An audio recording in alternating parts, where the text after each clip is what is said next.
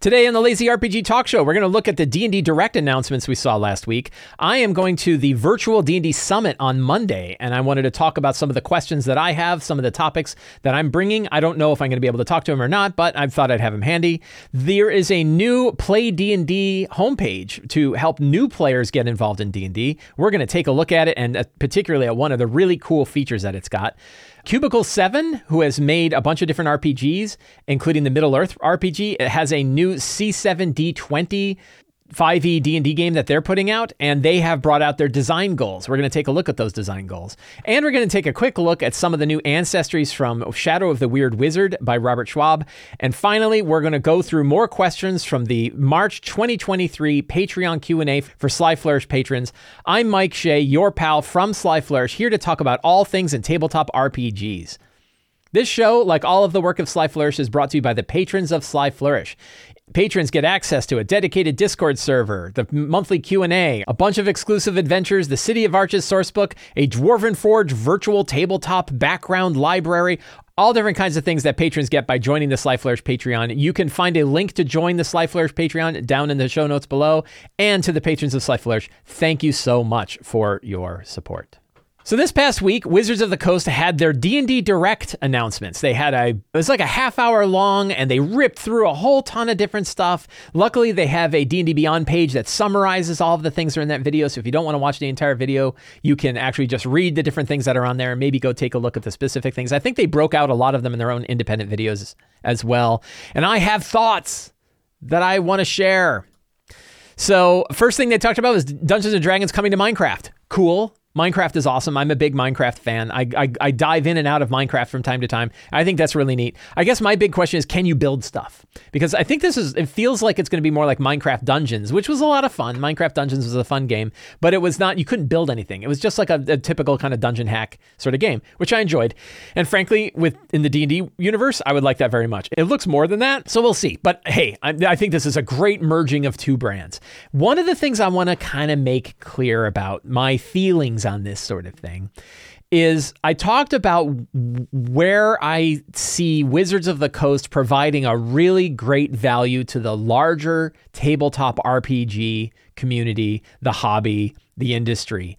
And for me, they are the they are in the best position to be able to spread the idea of D&D and tabletop RPGs to the rest of the world who might not otherwise know about it. Today, I'm going to go see a D&D movie that is pretty awesome.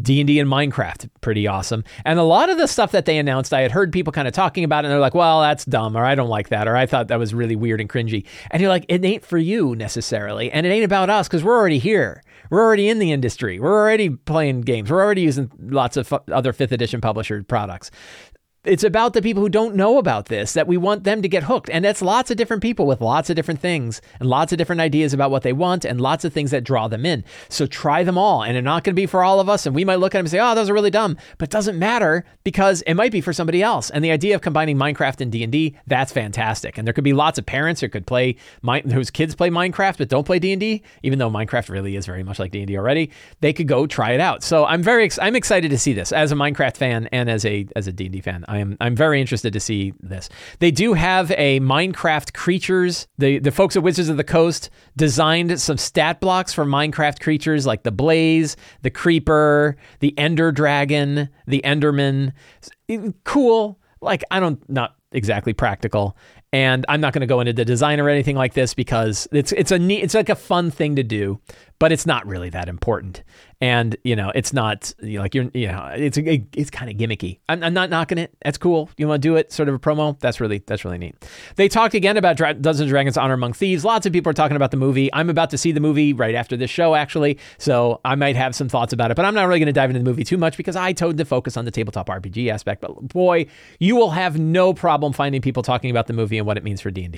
There are new player resources at playdnd.com. We're actually going to talk about this separately because this is something that I think is really good, really important. Again, this is exactly where I want Wizards to be. If you look at the stuff I just talked about, the movie, Minecraft, you know, connections other things, and then having a really good onboarding way for people to understand what playing D&D is like. That's super important and that's what I really want Wizards to focus on. And they're doing so here. And we're going to take a bigger look at it as we get through the other stuff, but that is something that's really important. There's new D&D play events. They are having I think a learn to play on a bunch of different weekends in the year. That's really cool. They're using Prisoner 13, a fourth level adventure. Apparently, I've heard from some people the best adventure in the Keys from the Golden Vault. Eh, fourth level, it's you know I think you probably first or second level probably be better. But hey, nobody asked me. And then Hasbro March Monster Madness. So then there's a whole lot about other merchandise, toys, accessories. You know, WizKids has a bunch of full size miniatures like a Mimic and an owl, baby owl bear and other things. There's more connections between Magic the Gathering. In this case, they're doing a secret lair Dungeons and Dragons Honor Among Thieves Magic the Gathering connection. That's fine. R.A. Salvatore talked about the new books about Drizzt, and there's also a new Neverwinter module that's focused on Menzo Menzoberranzan. That looks pretty interesting. I haven't played the Neverwinter game in a long time. It'd be pretty interesting.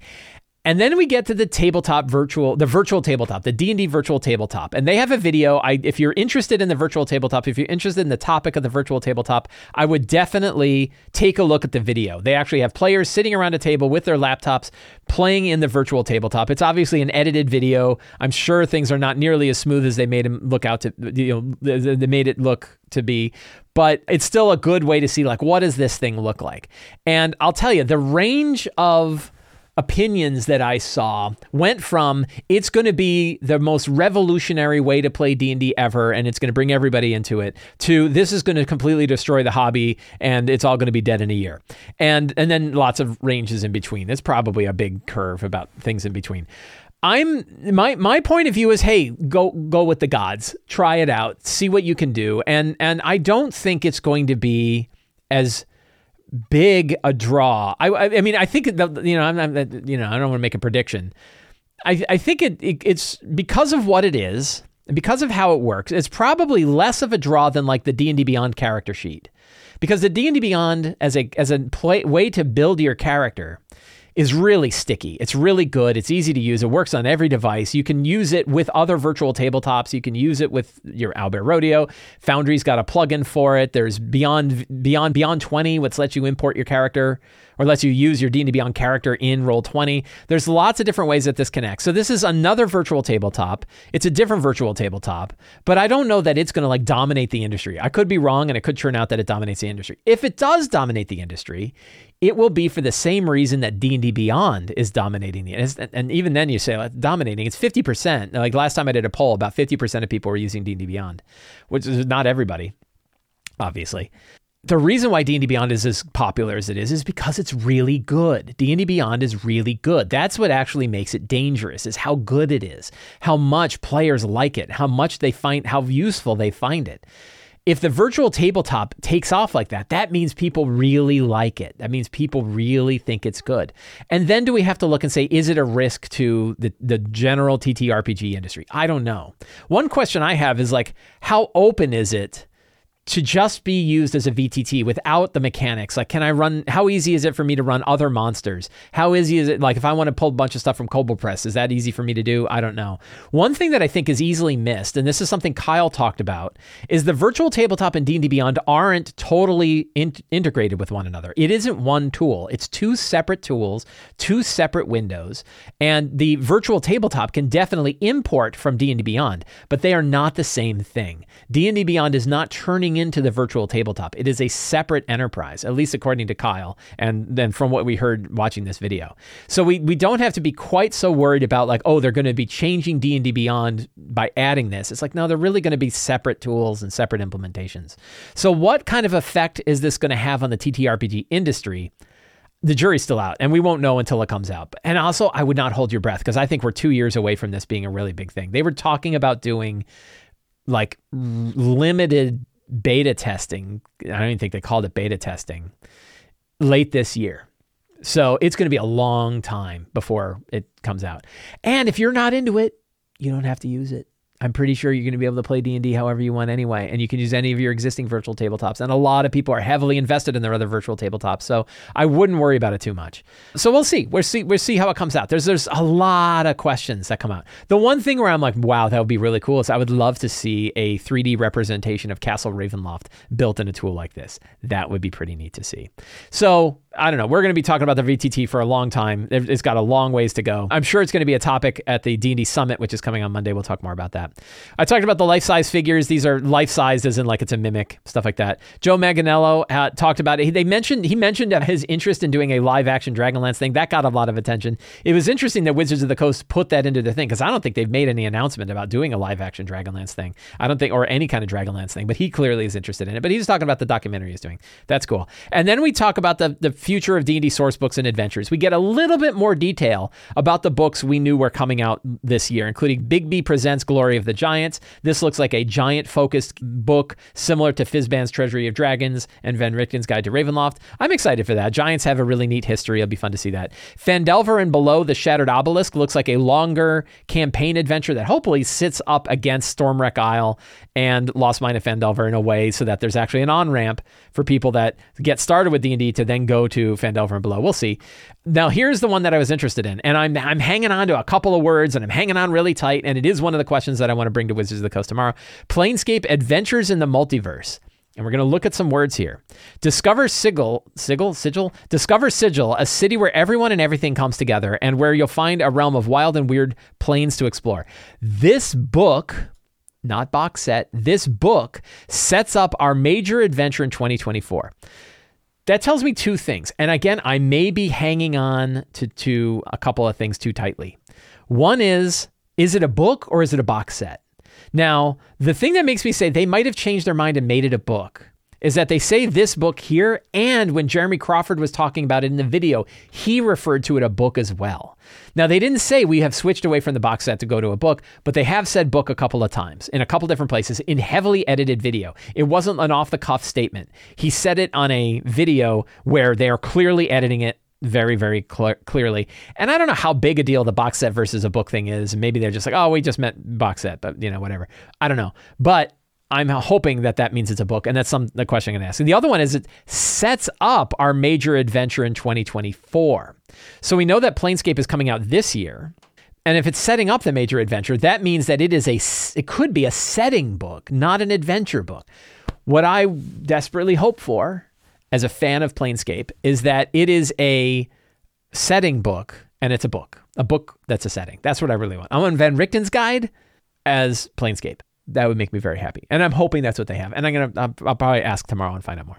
The Book of Many Things, I don't know what the hell this is. The Book of Many Things, for the first time ever, we're exploring the story behind the campaign rocking deck of many things.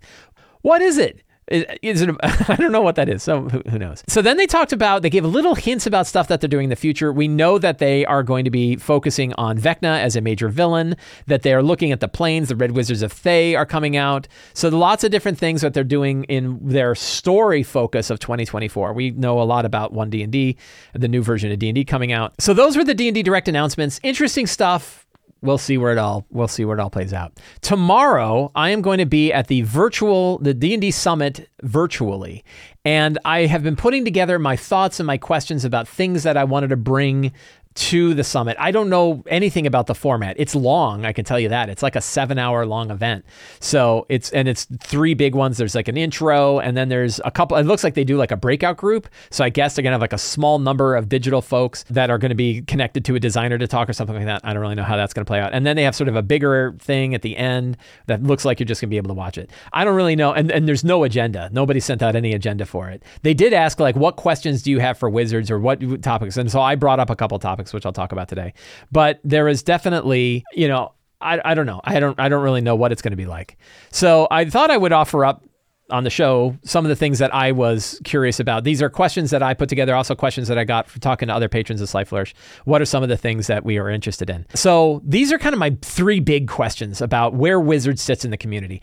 And I have a feeling if my opportunity is to talk to one of the designers about this, that's not really going to help because the designers aren't any, they don't have more ability to deal with these things than anybody else does.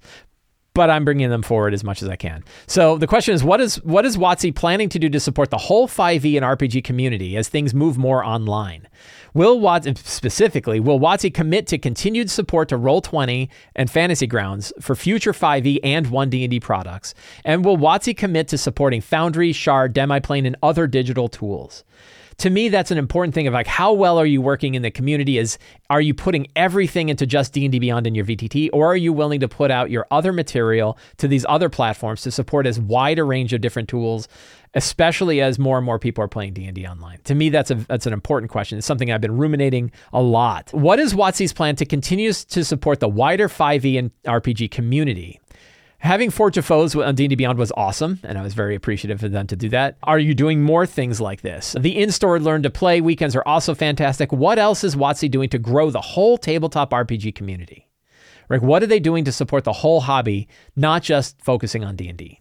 I'm, I'm curious if they've got anything. And a lot of people are like, "How dare you ask a question like that?" They are they have shareholders. They should be focusing on D and D hey, maybe, but they asked. So I'm going to offer that they they can say no or they can come up with some BS or they can say, yeah, these are ways that we're going to kind of grow the the greater community. But we'll see. We're seeing some real energy behind bringing new players to D&D.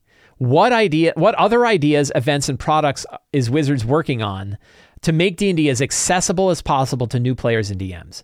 Again, I've seen a lot. That like play play D and D is great. The focus on, on new character sheets. We'll talk about this in a minute. But the new character, the new pre-gen characters they have for D and D Beyond, really really great. What else can they do? to bring more new people to D&D, which I really see is where Wizards is in the right spot to do it. Then my question, is Planescape going to be a book or a box set? Is it an adventure or is it a campaign source book? It's not clear. Any future books, are any future books returning to worlds like Eberron, Spelljammer, or Dragonlance? Are there any new MTG books on the horizon? I don't think they're going to be able to answer it, but I'll ask. Will the VTT or D&D Beyond only be compatible with one D&D going forward in 2024, or will they continue to support the 2014 version of 5e and the products that have been out since? I expect the answer will be D&D Beyond is going to continue to focus on what it focuses on. We're still figuring out the VTT, but we'll see.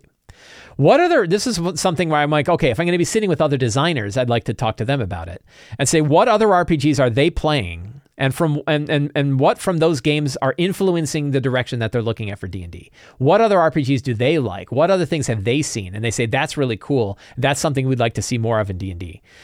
Just as a designer, I'd be I'd be curious about that. So those are some of my questions. By the time you listen to this podcast or see this video, I'm probably already in the summit. But you can leave a comment, and maybe there's opportunity for me to bring up other questions as well. So we'll see. So I mentioned during the D&D Direct that they had announced some new stuff for players. And what they did is they now have a page called Play D&D. If you go to playdnd.com, it redirects to the D&D Beyond Play area, and it's got a really good this is this is exactly the kind of thing I was talking about. Like how do you get players to a page where they can learn what Dungeons and Dragons is, they can learn how to play, they can learn what they're going to do. And one of the new things that they have in this is you can actually get a pre-gen D&D Beyond character. So with a single click, you just saw me click it. I can get Taryn the Spearbreaker, a human barbarian. There's a there's a tour video to walk through how this is, and you can claim the character, which adds it to your own account. Holy cow. I have a friend who runs D&D for lots of new players and she said she was literally dancing around her house when she saw that you can now get a D&D Beyond character sheet with one click. And it doesn't seem like that big a deal and there's lots of nerds who are going to be like, "Ah, oh, I don't like the way it handled this or it didn't have the right spell or it had somebody said, "Oh, it's got witch bolt instead of hex and that's terrible." that's it ain't for you, man. You can go and build your own character sheet exactly the way you want. This is for brand new players. And the question is, is Hex and does does does a new player really care about the difference between Witch Bolt and Hex? Witch Bolt is kind of not a great spell, but you know who cares? It's about learning D and D, and it's about getting in as fast as possible. So that is really really great that you have all of these new character classes. You know, you can you can pick your fighter. I think they have a couple different versions of fighters, but you click it and you get a stat sheet ready to go, ready to play and you can hit claim and it drops it right into your account. The only issue is of course you need to have an account. So that's that's fantastic. Just having some pre-gen characters in D&D Beyond, big step forward. Big step forward to be able to doing this. And then they offer the campaigns and they're free. So you have Lost Mine of Phandelver, which is an excellent adventure. It was one of my top favorite published adventures for 5e. It was the number one favorite adventure for 5e for me for a long time. And now it's like it's up there. It's in the top three because I like Dragon of Icespire Peak a lot and I like Dragon of Stormwreck Isle. It'd be pretty cool if they made Dragon of Stormwreck Isle a free adventure, but they're also trying to sell the book, so I don't suppose it'll be there. But you can click it and you get right into it actually will add it to your account and everything like that. But you can get it and throw it right into your account, and you are ready to go play an adventure. So you have Frozen Sick, which is set in Matt Mercer's world of Exandria in the Wildemount book, a first level character written by my friend James Introcaso, and that is available for free. And then there's a fourth level adventure. It's kind of interesting this fourth level. I might have offered like a second level, although Lost Mine of Phandelver is first to fifth. So you could theoretically drop Prisoner 13 in there, but it's Icewind Dale, so it's in a really different spot. So it's kind of interesting they picked this one. I think they picked it because it's new. Prisoner 13 is one of the adventures from Keys of the Golden Vault. It's apparently a pretty good one. I haven't really looked at it yet, but that is available for free for for everybody. So really neat kind of how to get started, which products to pick up, how to pick up a character, creating your character. Play Before the Storm is a solo online adventure that shows you the mechanics of D&D. It's fantastic. I really like it. So I think this is an excellent way to get people kind of onboarded with D&D. Is it helping the community? Not really. But it does in the sense that people will get started here. We want people to learn how to play D&D, to get interested in playing the D&D, learning how to play D&D, playing D&D, getting excited about it, playing it with their friends and then expanding out and trying more stuff to me, it's that that that last bit where they say, you know, I want monsters from other sources, or look, that source book from that company that looks really good, or that setting, these settings don't grab me as much, but that setting over there, that setting looks really good. That's what I'm excited. That's what I'm excited about. That's how I see the funnel kind of working. So I'm very excited for this page, and I think it's really nailing exactly what we want Wizards of the Coast to be doing, which is onboarding people from going and eating popcorn in a movie to becoming big fans of the hobby. And this is a good first step. This is a good. This is a good direction that they're going in and I, I like it very much. In the news of other fifth edition publishers and what they're doing, Cubicle 7 has announced their design goals for their RPG, which is under the code name C7D20. And they have a good article. You can find a link to this down in the show notes below. Yeah, I love cookies. Give me more cookies. And it talks about what are the principles behind C7D20 and what set it apart from other fifth edition publishers. And now we really have four big publishers of future versions of 5e. We have Level Up Advanced 5e, which is already out, and I really, really love. We have Kobold Press's Black Flag, which is being developed now. We have one D and D. We of course have the 2014 version of 5e, so we always have that. We have one D and D, which is coming out, and we have Cubicle 7 C7D20, which is going to have a better name than that instead of sounding like a cyberpunk game. But they talked about their design principles for this, and they had some interesting ones. We're building C7D20 to complete rule set that offers all the exciting action packed adventures players expect from a D20 fantasy game, with an added focus on exploration, investigation, and the quiet moments between adventures. That's cool. That's something that we don't really see a lot of. Definitely Level Up Advanced 5e has, has touched on this. And this gets into that really cool idea that we can steal from all of these games to build our version of 5e that we want at our table. I can pull up ideas from this. I can pull ideas from Black Flag. I can pull ideas from 2014 D&D, 1 D&D. I can I, I now have five at least 5 and there's actually more, 5 torches deep there's tons of different 5e variants out there, and I can steal ideas from all of them. And they're like well published, well play tested house rules. So I'm actually very excited about that. So, Freedom, create a standalone D20 based fantasy role playing system. That was one of their goals. they want a modern take on classic fantasy. Yeah. Familiarity, the system should feel familiar. Evolution, it should grow from the bones of 5e. It's not a clone, it's an evolution. They keep the basic building blocks as like classes, species, and rolling at d20, but creating a more elegant game experience. And they want to be compatible with 5e. So all of these groups are talking about compatibility with 5e. None of them are, are creating a brand new thing. You want a brand new thing, it's more like Shadow Dark RPG, where it's a, its own RPG that really isn't backward compatible. So they're they're bringing out two books, a player's guide and a game master's guide. That's pretty interesting. no monster guide, and I, that's probably smart because we know that Black Flag is going to have a monster book. They talked about that. We already have the Level Up Advanced 5e Monstrous Menagerie, which is really good. We of course have the Monster Manual. Kobold Press has a million monster books. So we we're we're swimming in monster books. You probably don't need to make another one.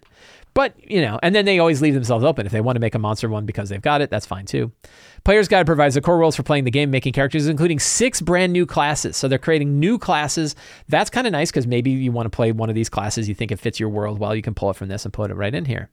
Eight species, a life path character creation, talents. They're doing talents too. So now we're going to get into this like feat feat collision discussions, equipment, new spells, collection of downtime activities. So downtime activities could be really cool. Game Master's Guide, new rules, modules that they can plug into their game. So this one, where the, the C7D20 Game Master's Guide, this feels like a third-party unearthed arcana, right? It is a book of different DM house rules that you can grab and drop into your game, and that's fantastic. Journey rules, options for non-violent conflict, rules for playing games of political intrigue, gritty survival rules, and much more.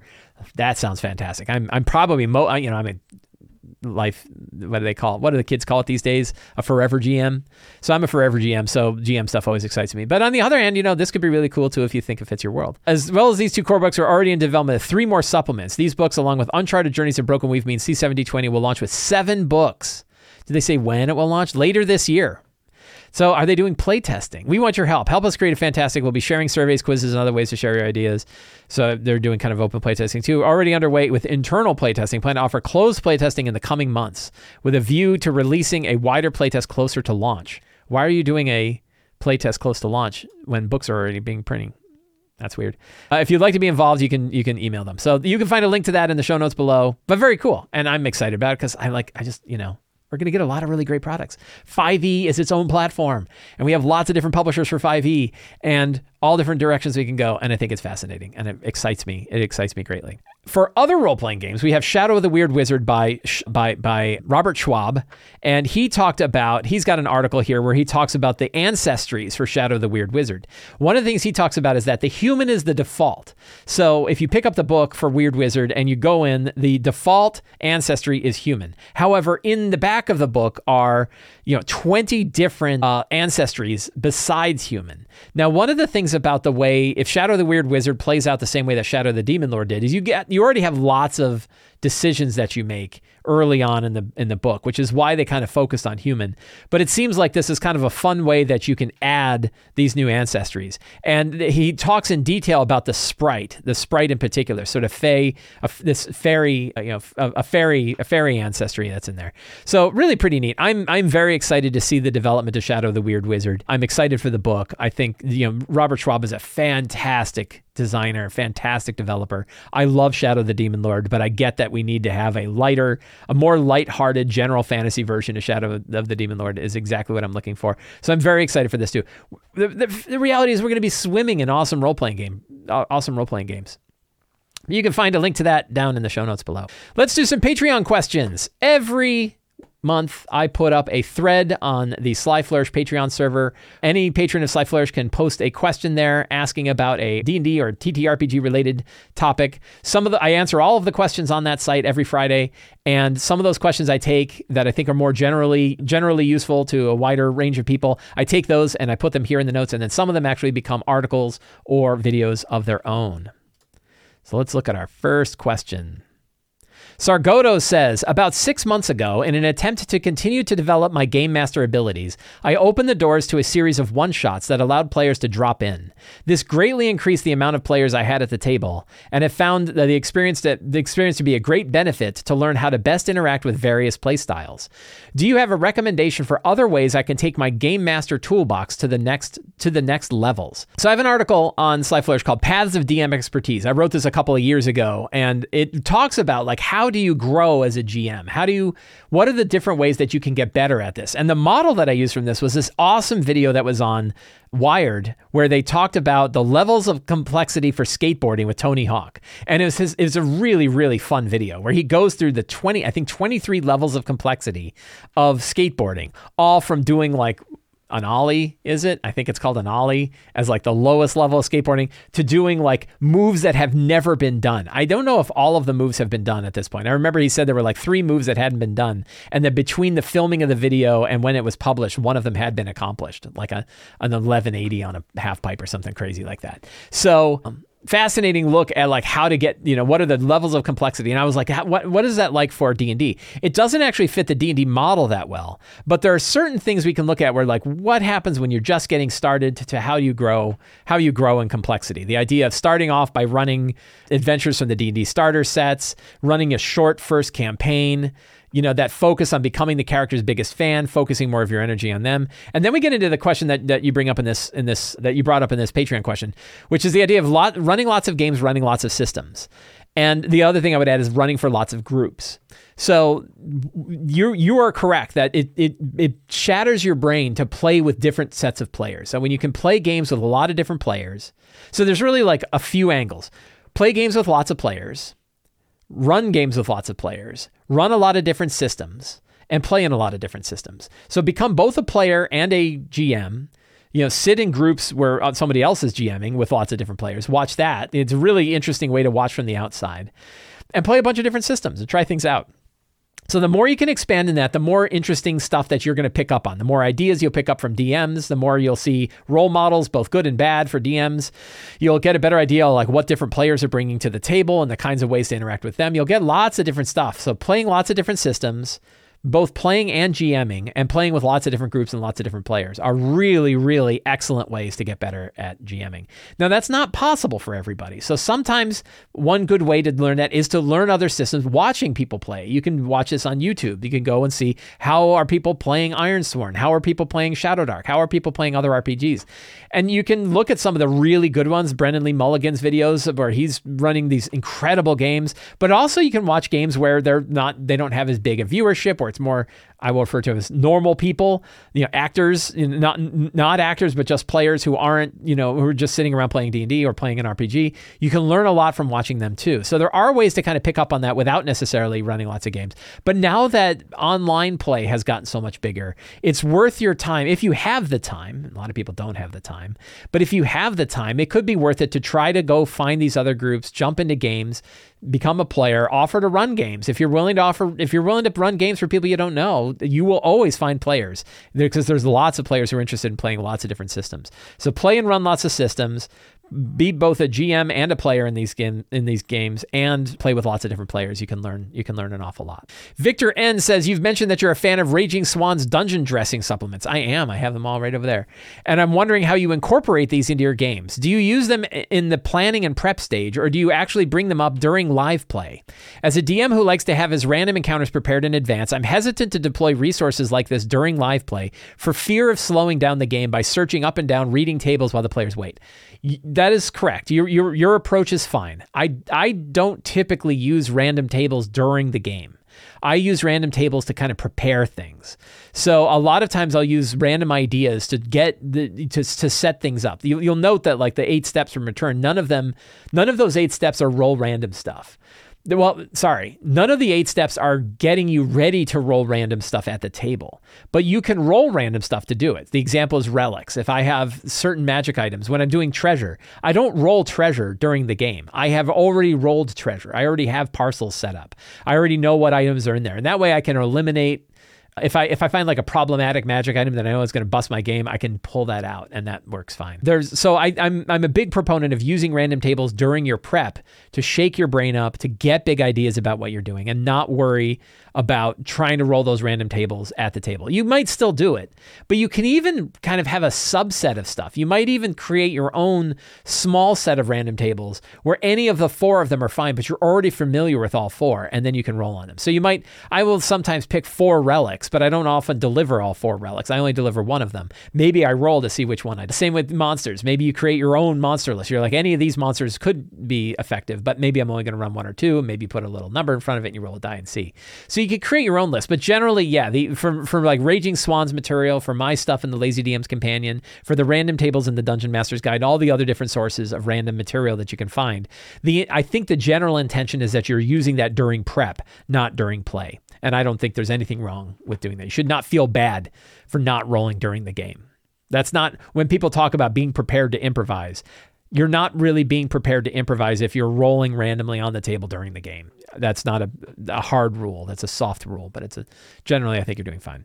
Nacho N says I recently hung out with my players outside of the table and discovered a couple of them were going through some real life challenges which were bringing them down. After hearing this, I thought about what I could do, if anything, as a GM.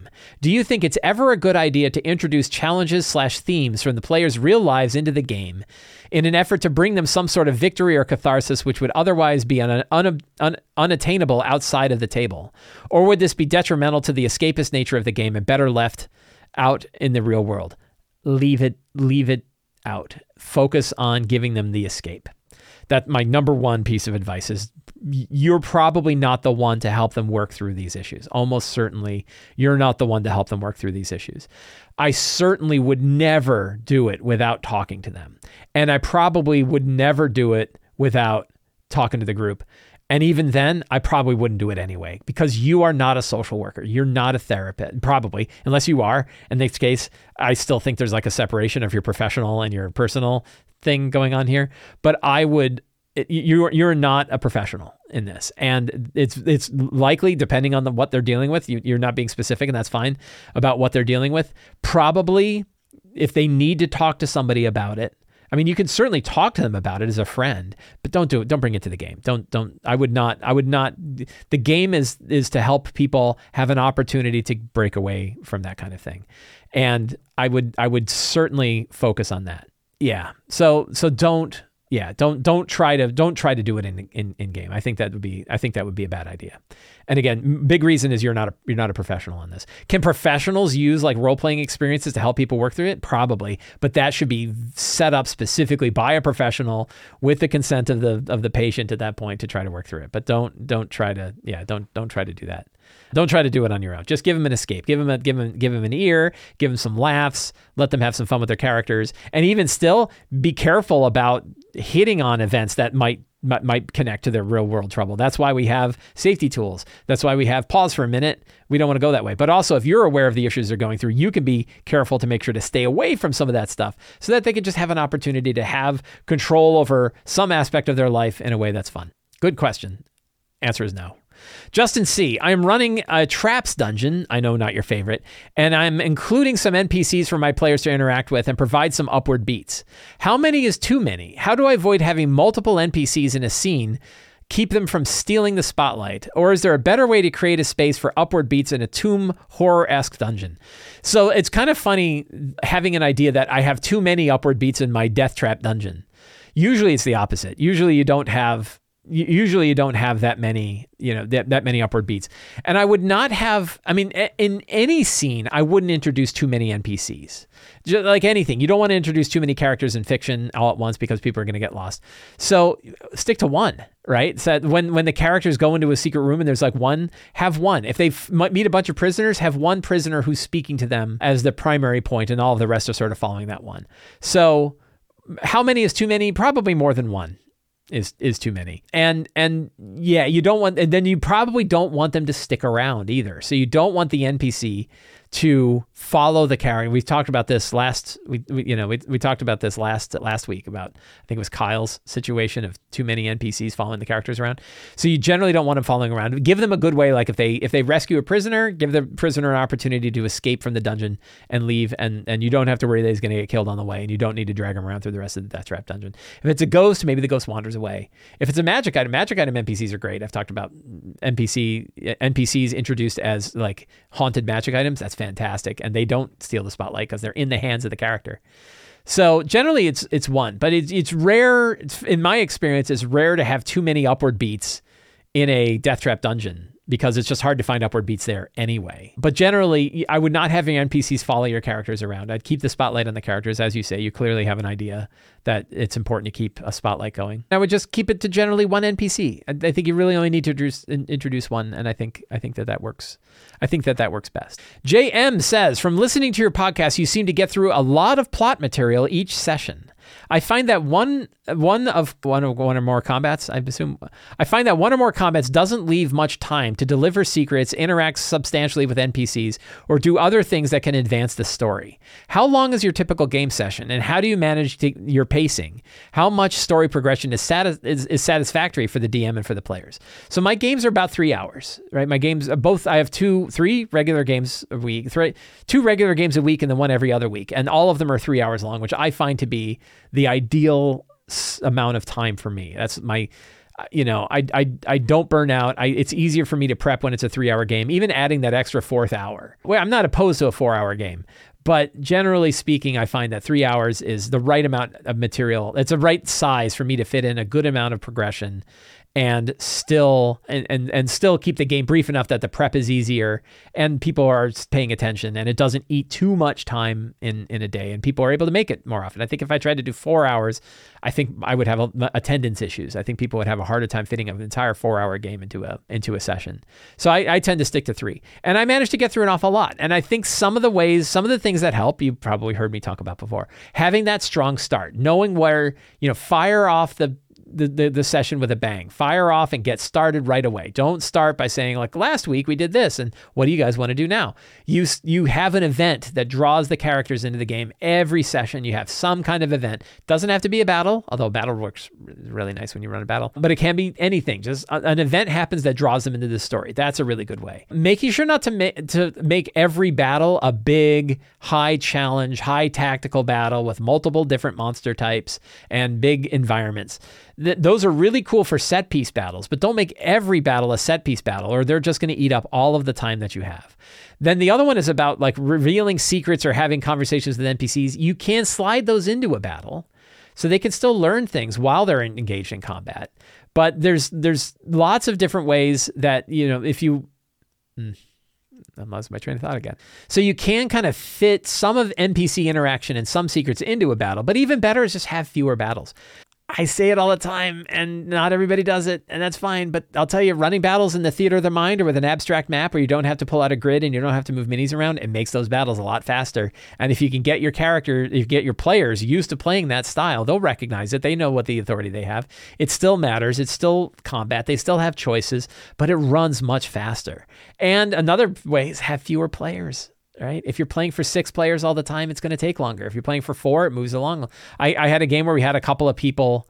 We had a couple of people that weren't there, and we played with four. And the other player, we love those other players, and no way are we going to get rid of them or anything like that but they were like, wow, this ran really well. It was really smooth. I'm like, yeah, it is. And combat balance is better. So like aim for four characters, aim for four players if you can. And and you get a lot more done. But yeah, I just I feel like I do get a lot done in a 3-hour session. I feel and I feel like the prep that I do helps me get that material out there, knowing what secrets and clues I'm to I'm to talk about or that I could be potentially revealing, no, getting that strong start, drawing them in, moving things forward, keeping that pacing good, keeping the upward and downward beats moving smoothly, that they just it it, it works and and makes it's very satisfactory to me. I feel like we get a lot done. If you want to know like how much I get done, you can look at my prep videos and I talk about each session afterwards. So you can see like how much do I manage to accomplish, but I feel like I get I get to accomplish a lot. The other one though is I'm not afraid about stopping in the middle. So I'm, if they're in the middle of exploring a dungeon, I'm okay with stopping right at that point in the dungeon. It means I have a strong start. And so it means that the campaign moves along. So I don't feel like I have to like perfectly fit an adventure into one session. I'm happy to stop in the middle of an adventure and pick it up next time. So I and, and you get a lot done. It's sort of like picking up a book. You can read more if you don't try to get to the end of the chapter every time. If you just are willing to stop in the middle of a section of a book and then pick it up later, you actually can get more reading done. Jesse E says, How do you approach online play when there are multiple players in the same physical location? My partner is one of my players, and we play with other couples and a group of housemates across various games. It can be frustrating or difficult to figure out mincing two or, mixing two or more people in the same room, dealing with crosstalk among people in one space, or handling VTTs in such situations. Thanks for all the great work over the years. Thank you. So, yeah, I actually uh, my groups are like this. My my Saturday group, my every other Saturday group has two couples that both are in the same location. My wife and I are in our spot, and my friend Chris and Sharon that they are in their in their home, and then we have three others who are individual. And I, I it, good microphone behavior is really critical. That if they're going to talk within their group, they should mute so that their talk is not getting out to everybody else, unless they're talking expecting to be able to talk to the other people. It can be tricky. Any kind of crosstalk is hard in any kind of online play. And it helps to have adult conversations with them about when to mute, when not to mute, when background noise is there. How do they, you know, if they if you really need to, if you have a lot of people doing something where like in the text chat you're watching and people are saying like, "Hey, it's time."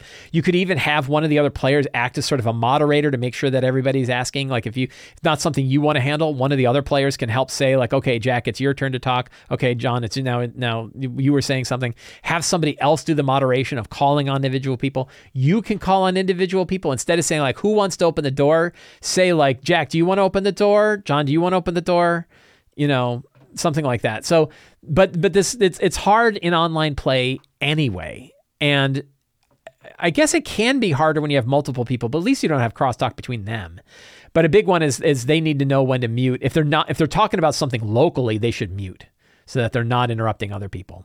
That would be that would be a big help. As far as handling VTTs and stuff like that, I don't really know. It, I, I would probably ask them. And so one thing you could do is you could ask them to go to different parts of their domicile and connect individually. If you're seeing a lot of problem that way, you might say, look, it would actually run better if you guys were in separate rooms than it is to be in the same room. One trick is to share one microphone. So have one microphone that they're using on their side. And if they can, make it a good microphone, a good omnidirectional microphone that can pick up a lot so that you can e- you can easily hear everybody that's there. That can that can definitely help. But if that's tricky, then you might ask people to uh, operate out of separate rooms. That like my wife and I have from time to time when we're playing, she'll play in one room, I'll play in another, and we use our own microphones and our own headsets. So it's basically we could be on other sides of the world. So if you're finding that the, having people together in a room is actually making it harder, see if you can separate and see if that works. Jesse, I hope that helps. Jay says, not really a question, but I would love if you could talk about your Dungeon 23 progress. What inspiration, fun, and challenges have you had?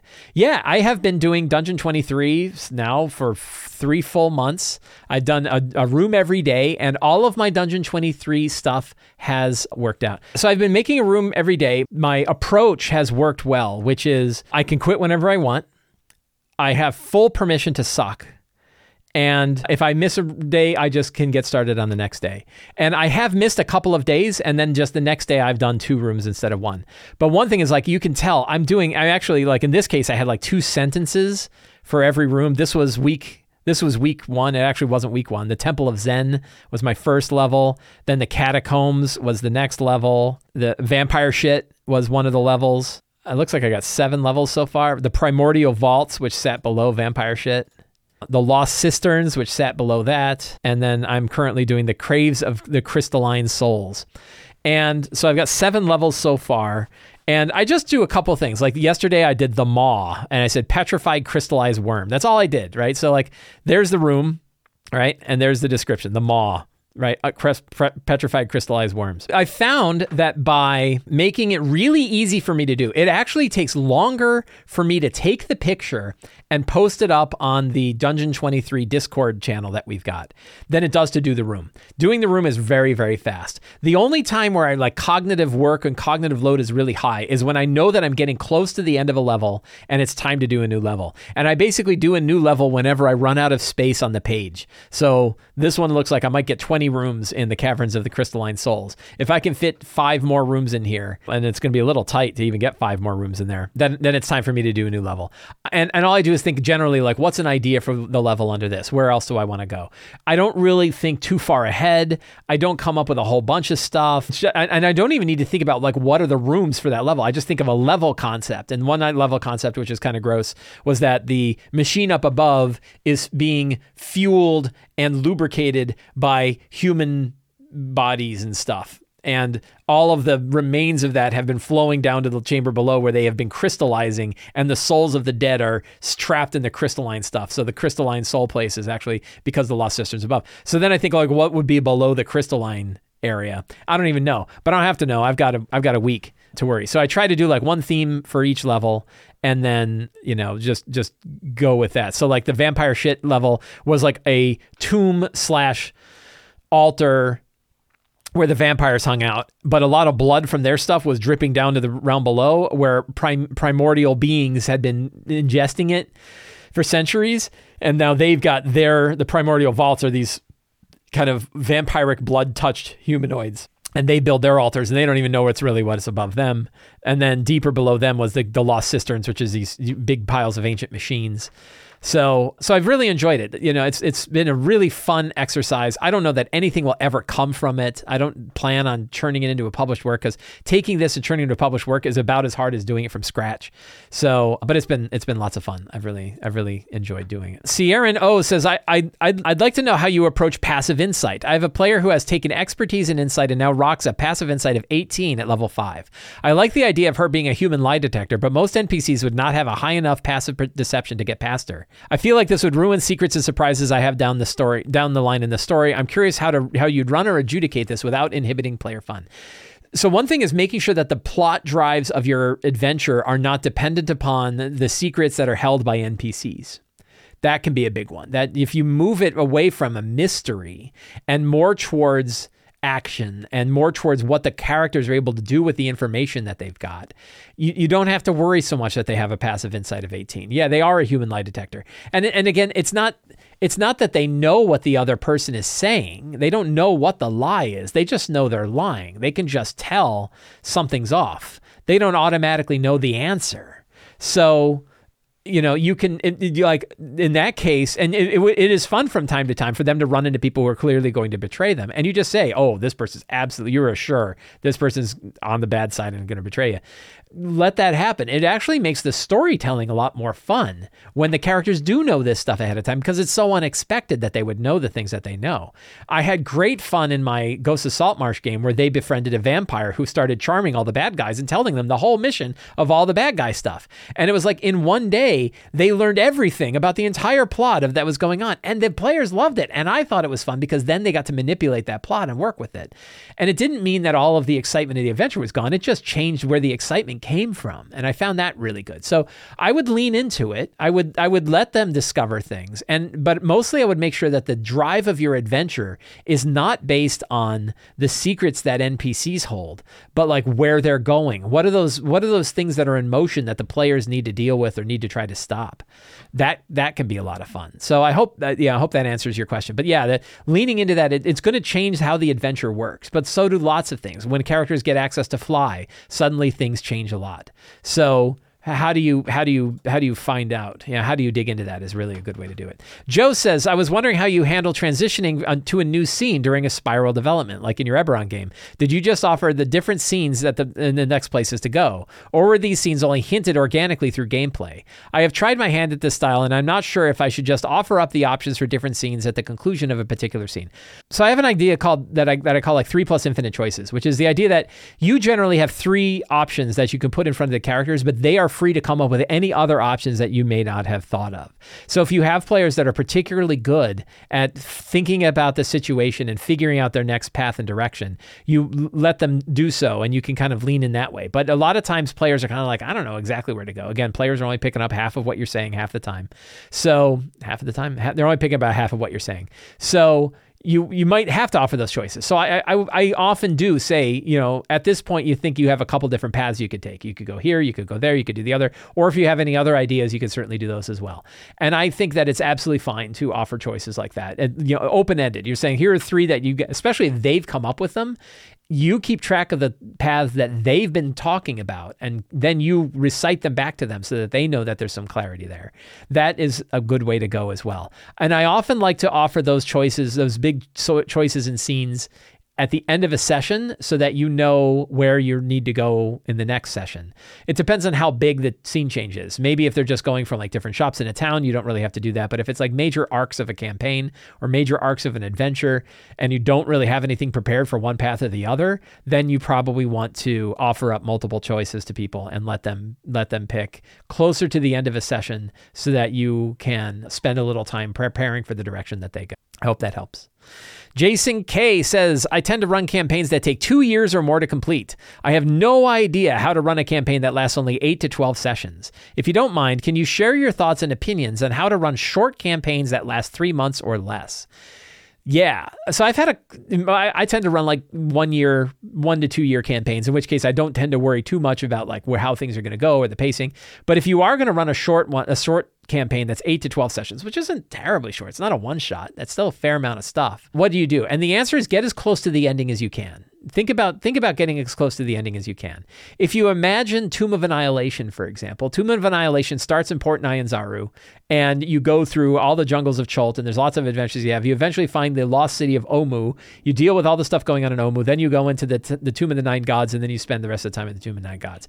If you were doing eight to twelve sessions, you might start in Omu. You might you might jump cut away from all the travel through Chult and, away from Port Nyanzaru, and start them in Omu because it's closer to the end of the campaign. Maybe you even start them on their way into the, the Tomb of the Nine Gods, right? Maybe you have like one scene outside of the tomb where they're dealing with all the political intrigue of what's going on, and then boom, they're in the temple. And the, the, the game is focused on the temple. If you're running Curse of Strahd, for example, and you wanted to run that in eight to 12 sessions instead of running it as a big campaign, all, you know, move all the things that the characters need to discover to deal with Strahd, move those a lot closer to the castle. And maybe your eight to 12 sessions is just them exploring the castle. I, I actually can run the castle in one session if I, if I do it for a Halloween game. But if you're doing a longer game, you can, you know, decide like, look at the end of the campaign, where you think the end is going to go. And then, work backwards from there to think about roughly how many sessions is it going to take to get to that ending. And even if you're doing a homebrew campaign, you can still do the same thing. What what is that general arc of the campaign that you're considering? What is the big the big goal that the campaign is going to reach? And then instead of saying like we're going to start here and get to that goal, think about the goal and work your way backwards. Not session by session. You're not planning every single session. You're just looking at like what kind of material do you think you're going to be able to fit in that in that situation to fit 8 to 12 sessions instead of trying to run a two a 1 year or 2 year campaign and probably want to shrink number of villains. Maybe you only have one or two villains. Maybe you have villains that are more tightly connected than than wide spanning villains, and, and and focus on that. So I when I've run shorter campaigns and I've done something like that, it's worked a lot better. It's worked a lot better when I had a good idea of where the campaign was going to go and work backwards. Shadow of the Demon Lord was one where it was 11 sessions. I knew it was going to be 11 sessions. And every time I kind of started at the end and worked backwards to think about what we were going to do. In that case, I had a published, sort of a published game, but I knew where each session was going to go and I and I and it, it, all followed that path along. So so that's a way to go. So I hope that helps. Friends, I want to thank all of you for hanging out with me today while we talked about all things in RPGs. If you like this show and you want more information like this, you can join you can join the Sly Flourish newsletter. There is a link down in the show notes below. Those who join the newsletter get a weekly RPG related email sent directly to your inbox along with a free adventure generator PDF. It's completely free to sign up. You can also join the Sly Patreon. Patrons get access to the monthly Q&A, a dedicated Discord server, a bunch of exclusive adventures, lots and lots of other tools, tips, tricks, and accessories for playing your 5e RPGs or your or your tabletop RPGs. And you can also pick up any of my books at the Sly bookstore. There's a link down in the show notes below. The books include Return of the Lazy Dungeon Master, the Lazy DM's Companion, and the Lazy DM's Workbook. Thank you all very much. Have a great day and get out there and play an RPG.